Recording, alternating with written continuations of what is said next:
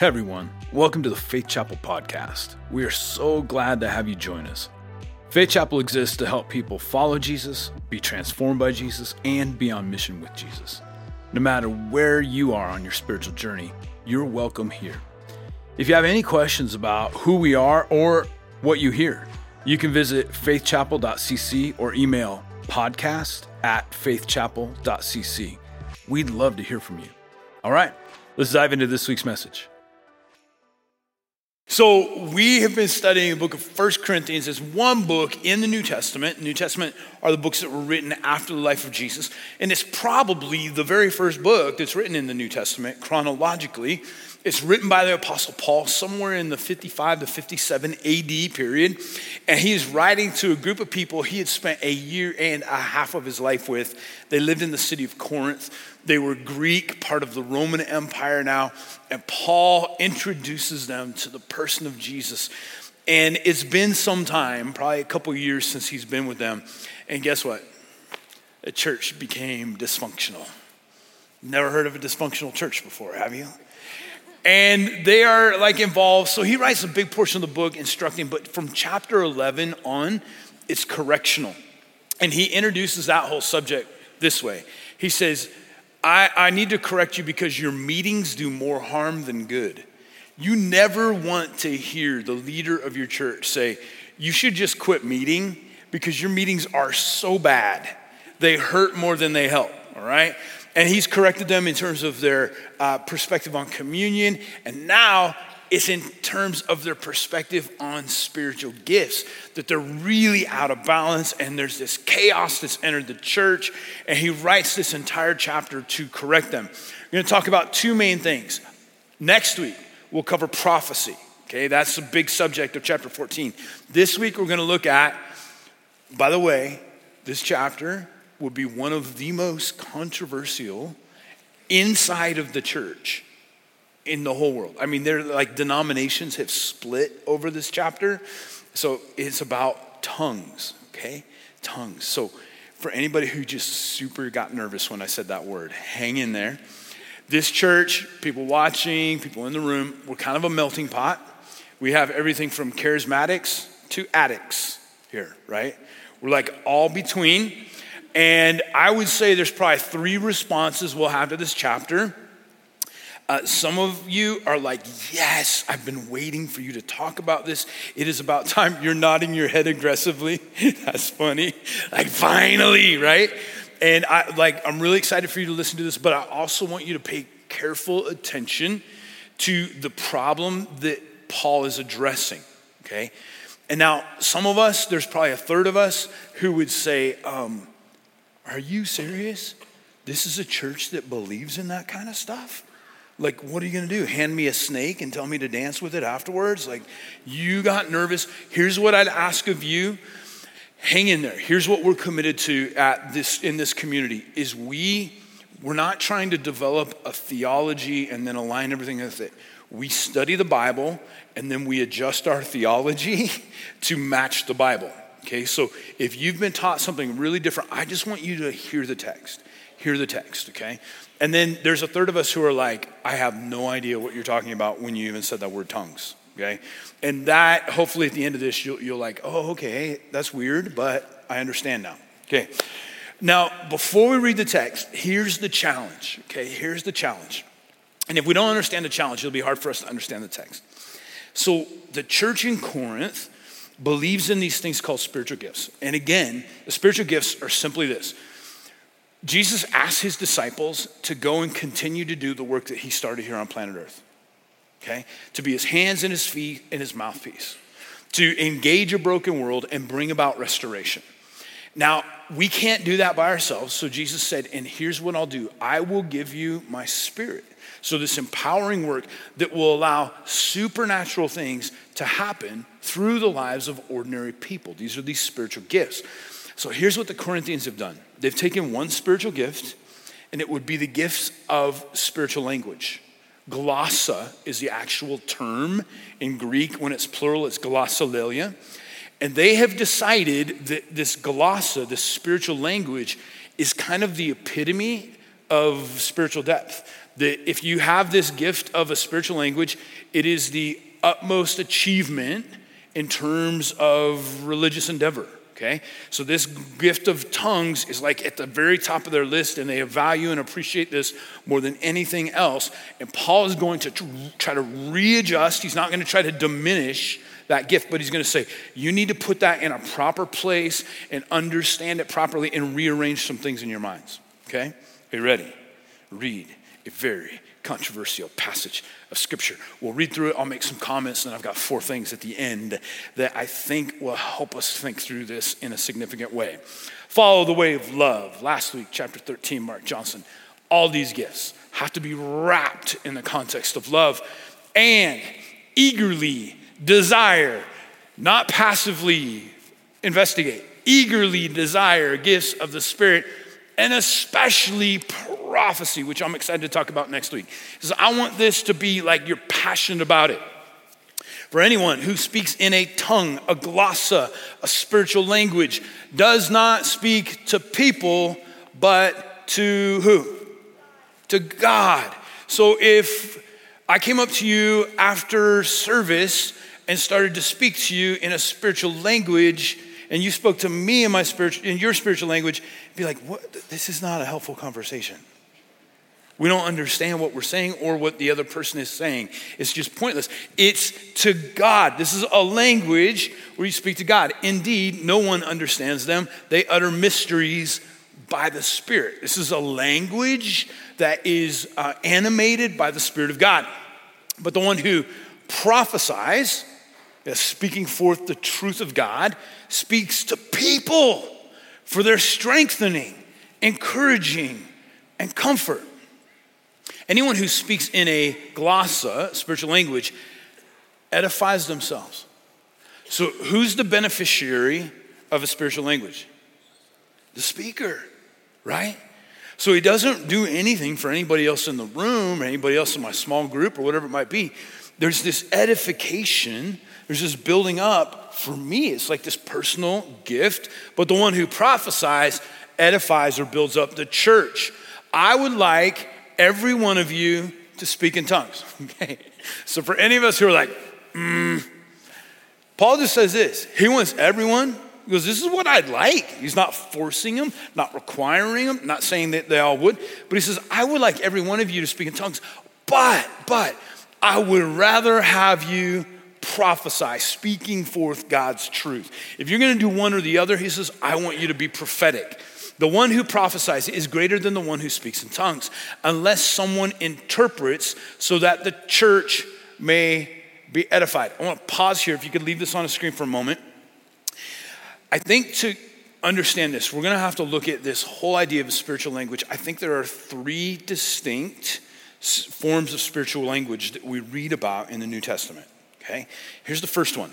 You'll find it in Acts chapter 2 right? By the way, the book of Acts, Acts chapter 2, Acts chapter 9, Acts chapter 19, 10, excuse me, Acts 2, 10, and 19 are the places where you'll read about this. And uh, the first one happens the day of Pentecost. Jesus has left the earth. He's told his disciples to go to Jerusalem. And while they're waiting in this room, it's the sound of a mighty rushing wind. These flames of fire come into the room. And what happens? This is that everybody in the room goes out onto the streets and begins speaking in a glossa, a language that they did not learn. But the unique thing is, because it's Pentecost, one of the feasts where all the Jewish people from all over the Roman Empire sojourn to Jerusalem, it says, as the disciples are speaking, people from other parts of the Roman Empire hear their native language. Like I, am I'm, I'm, I'm from somewhere in North Africa, and I'm in Jerusalem and I hear one of the disciples speaking the language that I grew up speaking in my home. And they're telling me about who Jesus is. So, one type of spiritual language is God gives you uh, the capacity to speak a language that you didn't learn. How many people would love that? I'm like, if for vacation, if nothing else. I'm going to Thailand, God laid on me, right? Um, now, this occasionally happens. In fact, uh, Yaz uh, my friend who was here for service. He had it happen to him about a year and a half ago. He's praying. He visits all of our um, indigenous tribes here in the U.S., and he's just praying. He's praying for a guy in a spiritual language, and the guy stops him and goes, How do you know the language that my grandfather spoke? You're talking to me in a perfect language that like and Yaz is like, I don't know, I never learned it, right? So occasionally happens. Here's the second type. This is what Paul's going to talk about in a moment. He's going to distinguish the two. A second type is when somebody has a spiritual language, they speak out loud in a group setting. And somebody else in the room has the capacity to understand it and interpret it. Really interesting, right? Now, this is kind of foreign in our context, but I grew up in a church where that happened like every weekend. So, uh, like, I would speak in a, a, language, and only like one person in the room, um, Zach, would go like, "Oh, I know what he's saying," and everybody else is like, "What is he saying?" And then Zach speaks it out in English for everybody to hear. But here's the third type, and this is the type that is most often used in the New Testament, and this is the type that Paul is mainly addressing. It's a, a private prayer language that's spiritual where I am speaking to God. And it kind of goes beyond my capacity to understand. You know, in our world, we kind of divide things up into two categories the rational and the irrational, right? So if things are rational, like eh, that makes sense, it's logical. If things are irrational, it's like that doesn't make sense.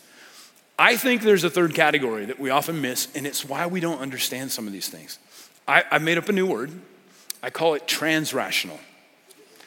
Meaning this this brain is just not fully functioning. Okay, I think your brain and my brain, you were meant to be running on eight cylinders and you're currently running on two. It's part of the fall of the human condition, right? And so there are just things, and this would be one of them, it just goes beyond my ability to completely understand.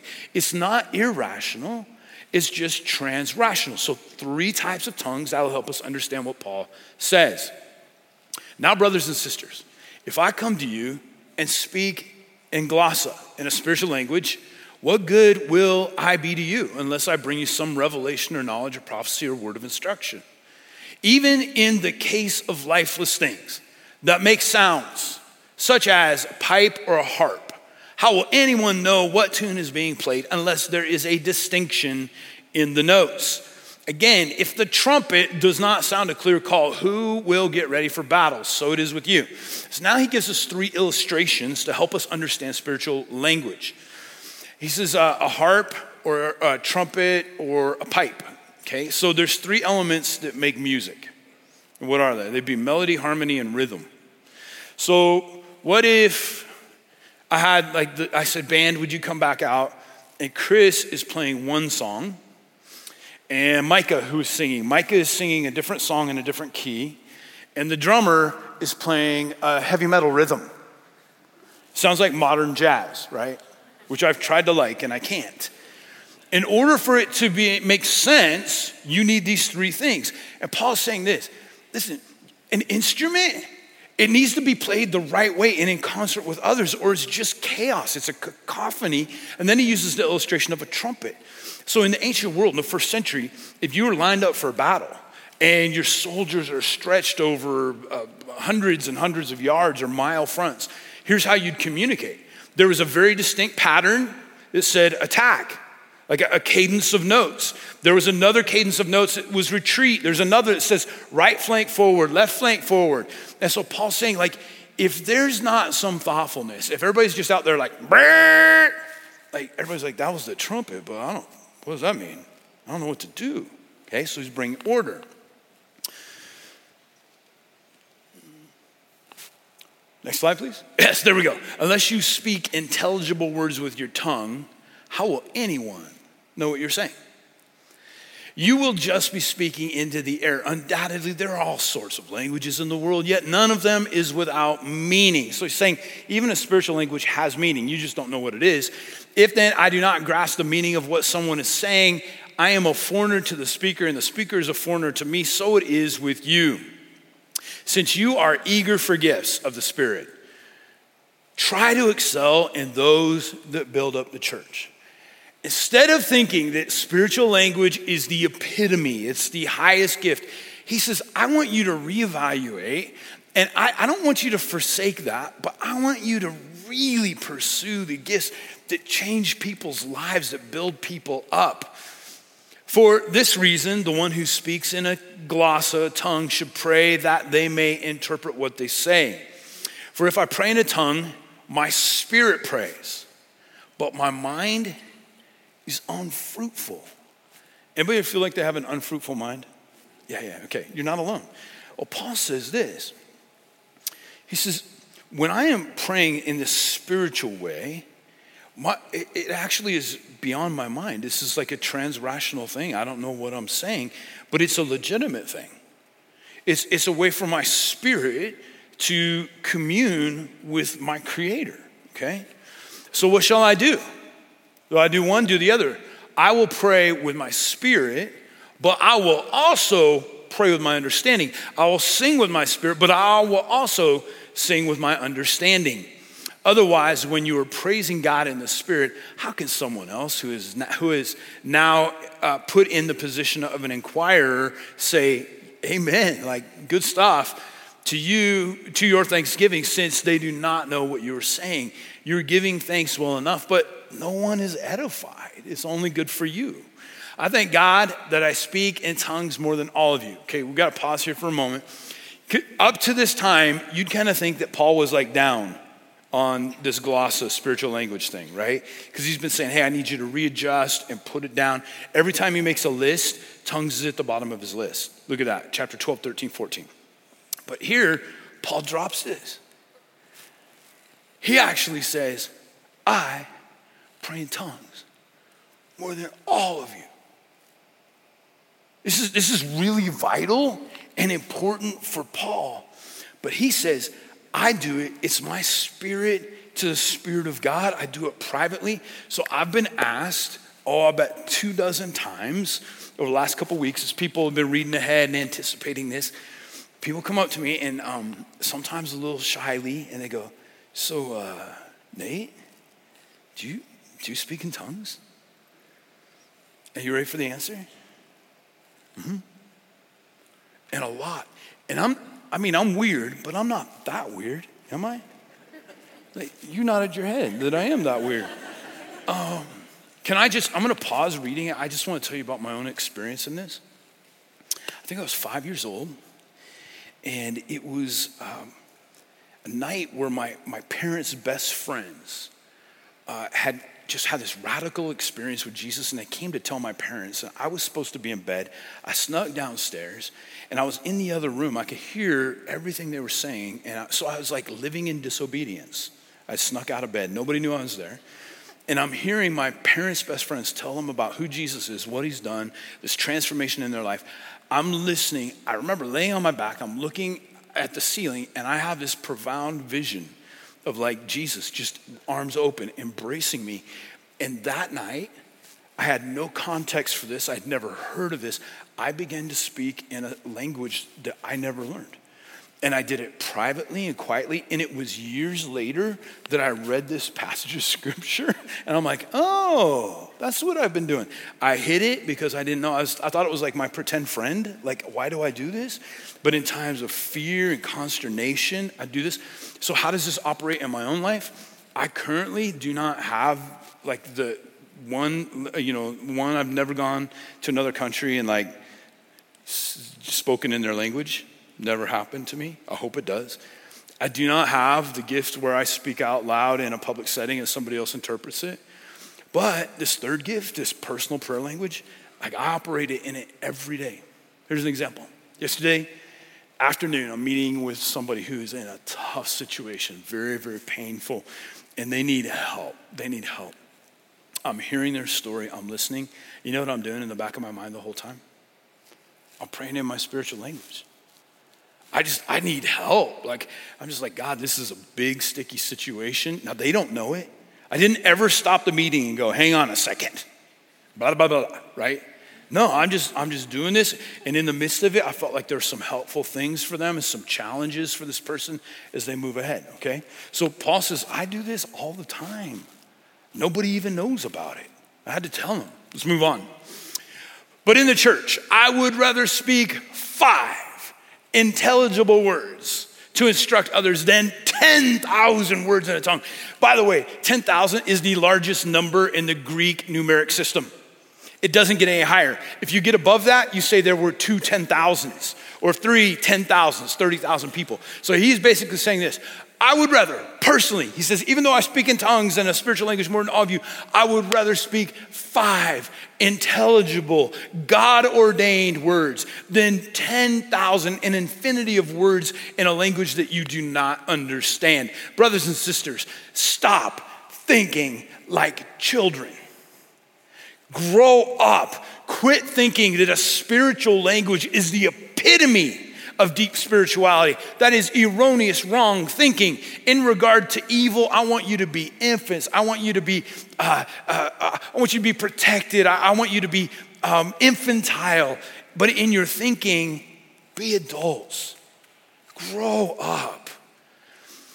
In the law, it is written, this is Isaiah 28 speaking about how God can use the human voice. With other tongues and through the lips of foreigners, I will speak to this people, but even then they will not listen to me, says the Lord.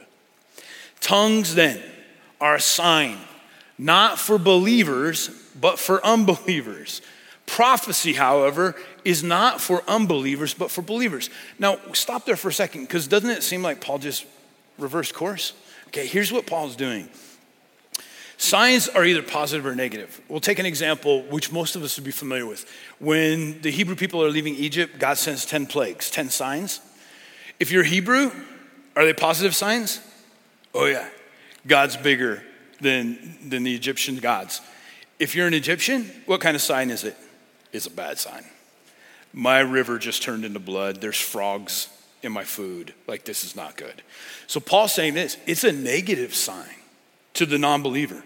If you're a visitor, like if some of you are just like this right now, you just walked in, it's your first time in church, first time tuning in, and you're like, oh man, do they talk about this stuff every week? It's scary for you. And that's what Paul says. Let's move on. So if the whole church comes together and everyone speaks in tongues, okay? Can you imagine that? Like if we came together, you're, wherever you're watching online, and it was like, okay, one, two, three, everybody speaking a spiritual language.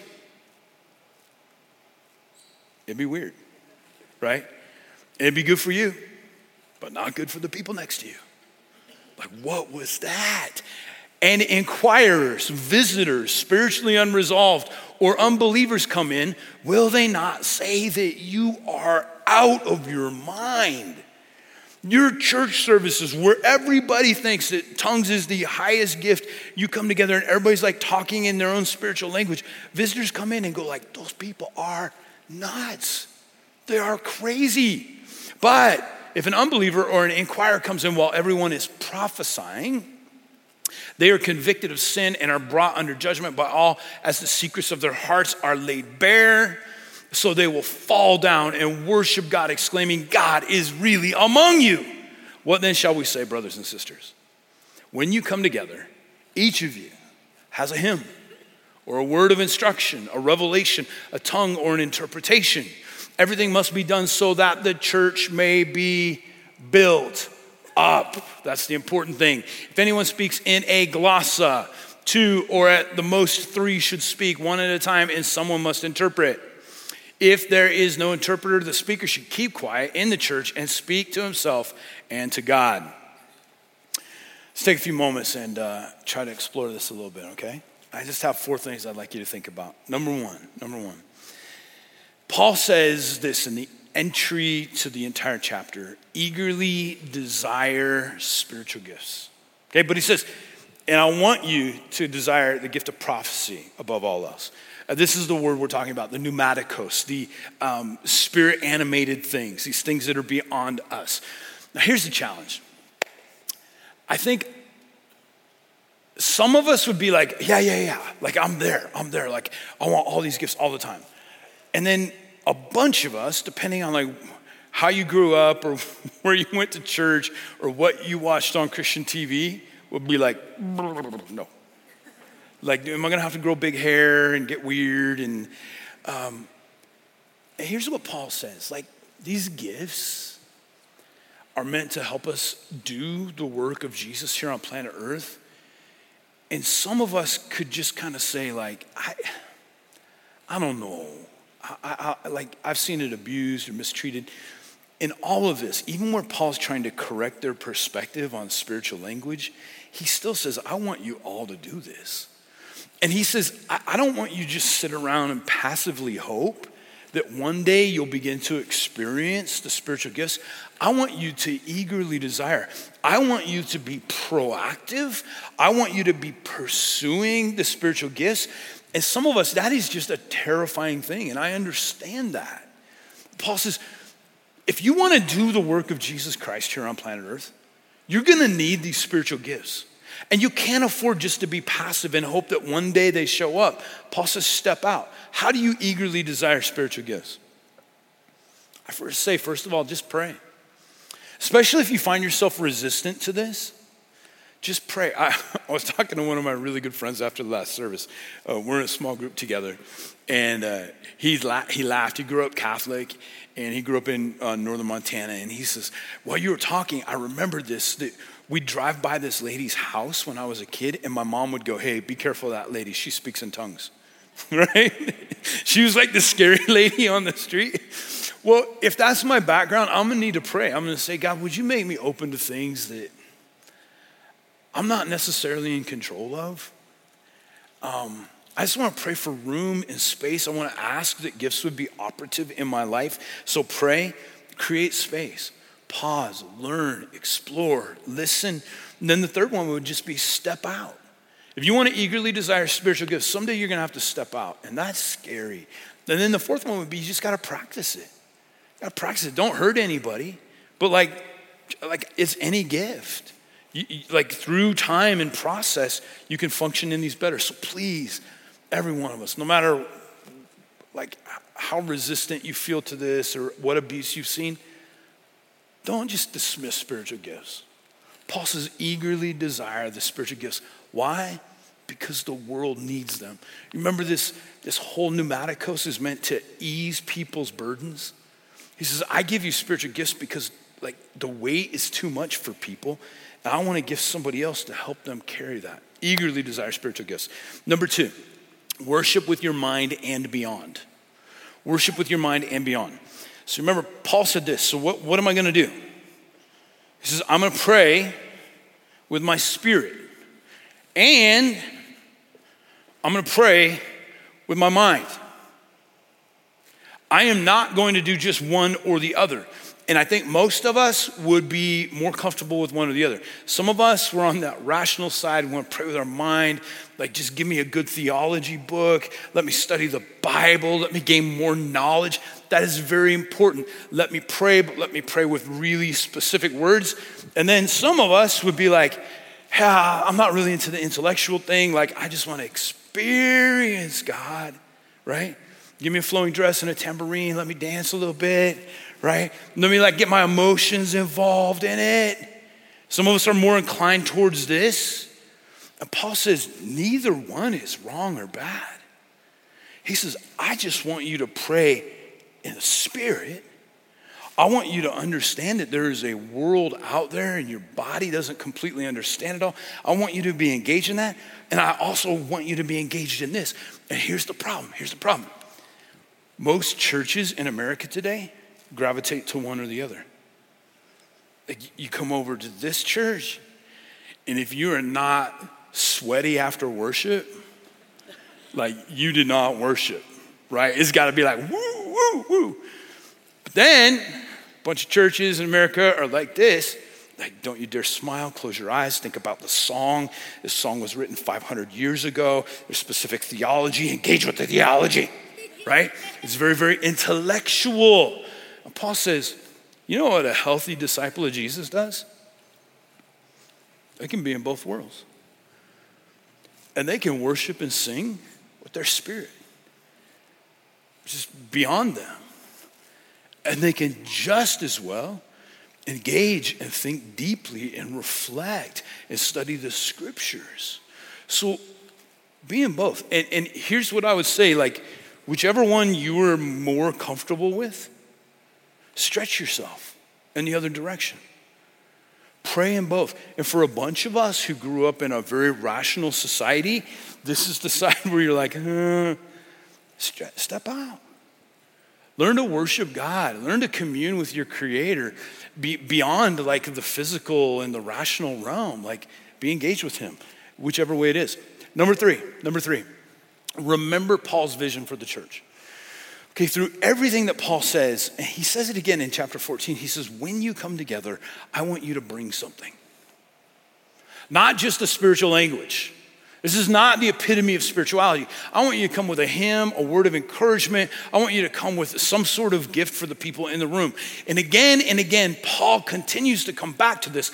I, am astounded at how much the Corinthians end up like the church in North America, that they were a little bit consumer, consumeristic. Like, I come to church for me. I come to church and I'm gonna like yell out in my prayer language and try to impress everybody with how many, you know, like how extensive my vocabulary is. Paul says, when you come to church, you have to remember that you don't go to church, you are the church, that the church is collaborative by nature, that I do not come to church just as a receiver, I come as a distributor. Okay, so when the church is really, really functioning well, is you receive things, but then you give things. That when you come to your small group, or you're in the office, or you're at school, or you're in a church setting like this, that I come into the room and I'm not just expecting to receive, I'm expecting that God is going to do something through me to lighten the load for someone else. Church is not an observer sport, Christianity is not a spectator sport. It is engagement. That is why the Spirit of God is there, so that He can work through you to do His work in someone else. Remember Paul's vision of the church. Here's the fourth and final thing offer God your voice. Offer God your voice. Next week, we'll talk a little bit more about the power of words, but I just want you to think for a moment about some of the most hurtful words that have ever been spoken to you. Oftentimes it comes when you're young and is damaging. There's not a week that goes by where I am not talking with a man. This happens to women as well, but I'll be talking to a man who's in their 30s, 40s, 50s, 60s, sometimes 70s, who is still dealing with a wound because of something their father said or did not say something harmful their father said to them, or something their dad needed to say but was unable to say. I, I, I, find men constantly walking through their father wound, and it usually has to do with words. Right?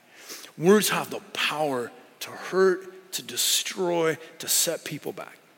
I want you to think about like your own words. I was reflecting on this, and like it just like it broke my heart to think of the times in my life where in anger I've said things that you just can't take back. said things to the people you disagreed with, to my spouse. I was thinking about, like, I'm on my fourth teenager right now. And like, there are times when I've said things to my teenagers, and like, as soon as it leaves your mouth, you're like, oh, they're gonna need to go to counseling about that. Like, it doesn't matter how much I apologize. Like, why did I say that? So most of us feel like we don't have enough to say or we say all the wrong things. The big emphasis that Paul is making in this passage is this the God of the universe can use your voice. He can use your tongues, your words to bring life to bring restoration, to bring this intimate worship between God and a human being. So I think the big portion of this text, if I would just challenge you to do one thing, is like, could you just surrender your voice to God? Next week, we'll talk about what does that mean to be a prophetic person. But even in this, instead of me controlling, like, can I just, God, you just have permission. You have permission to speak through me. You have permission to speak through me in ways I understand, in ways I don't understand. I'm going to value, I'm going to be careful of the things I say. But would the God of the universe work through us to be our hands, our feet, and what? His mouthpiece. His mouthpiece. We hope that this helps you take your next step on your spiritual journey.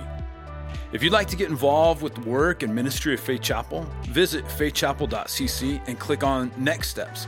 If you'd like to speak to a pastor or connect with us in any way, email connect at faithchapel.cc. We look forward to connecting with you soon.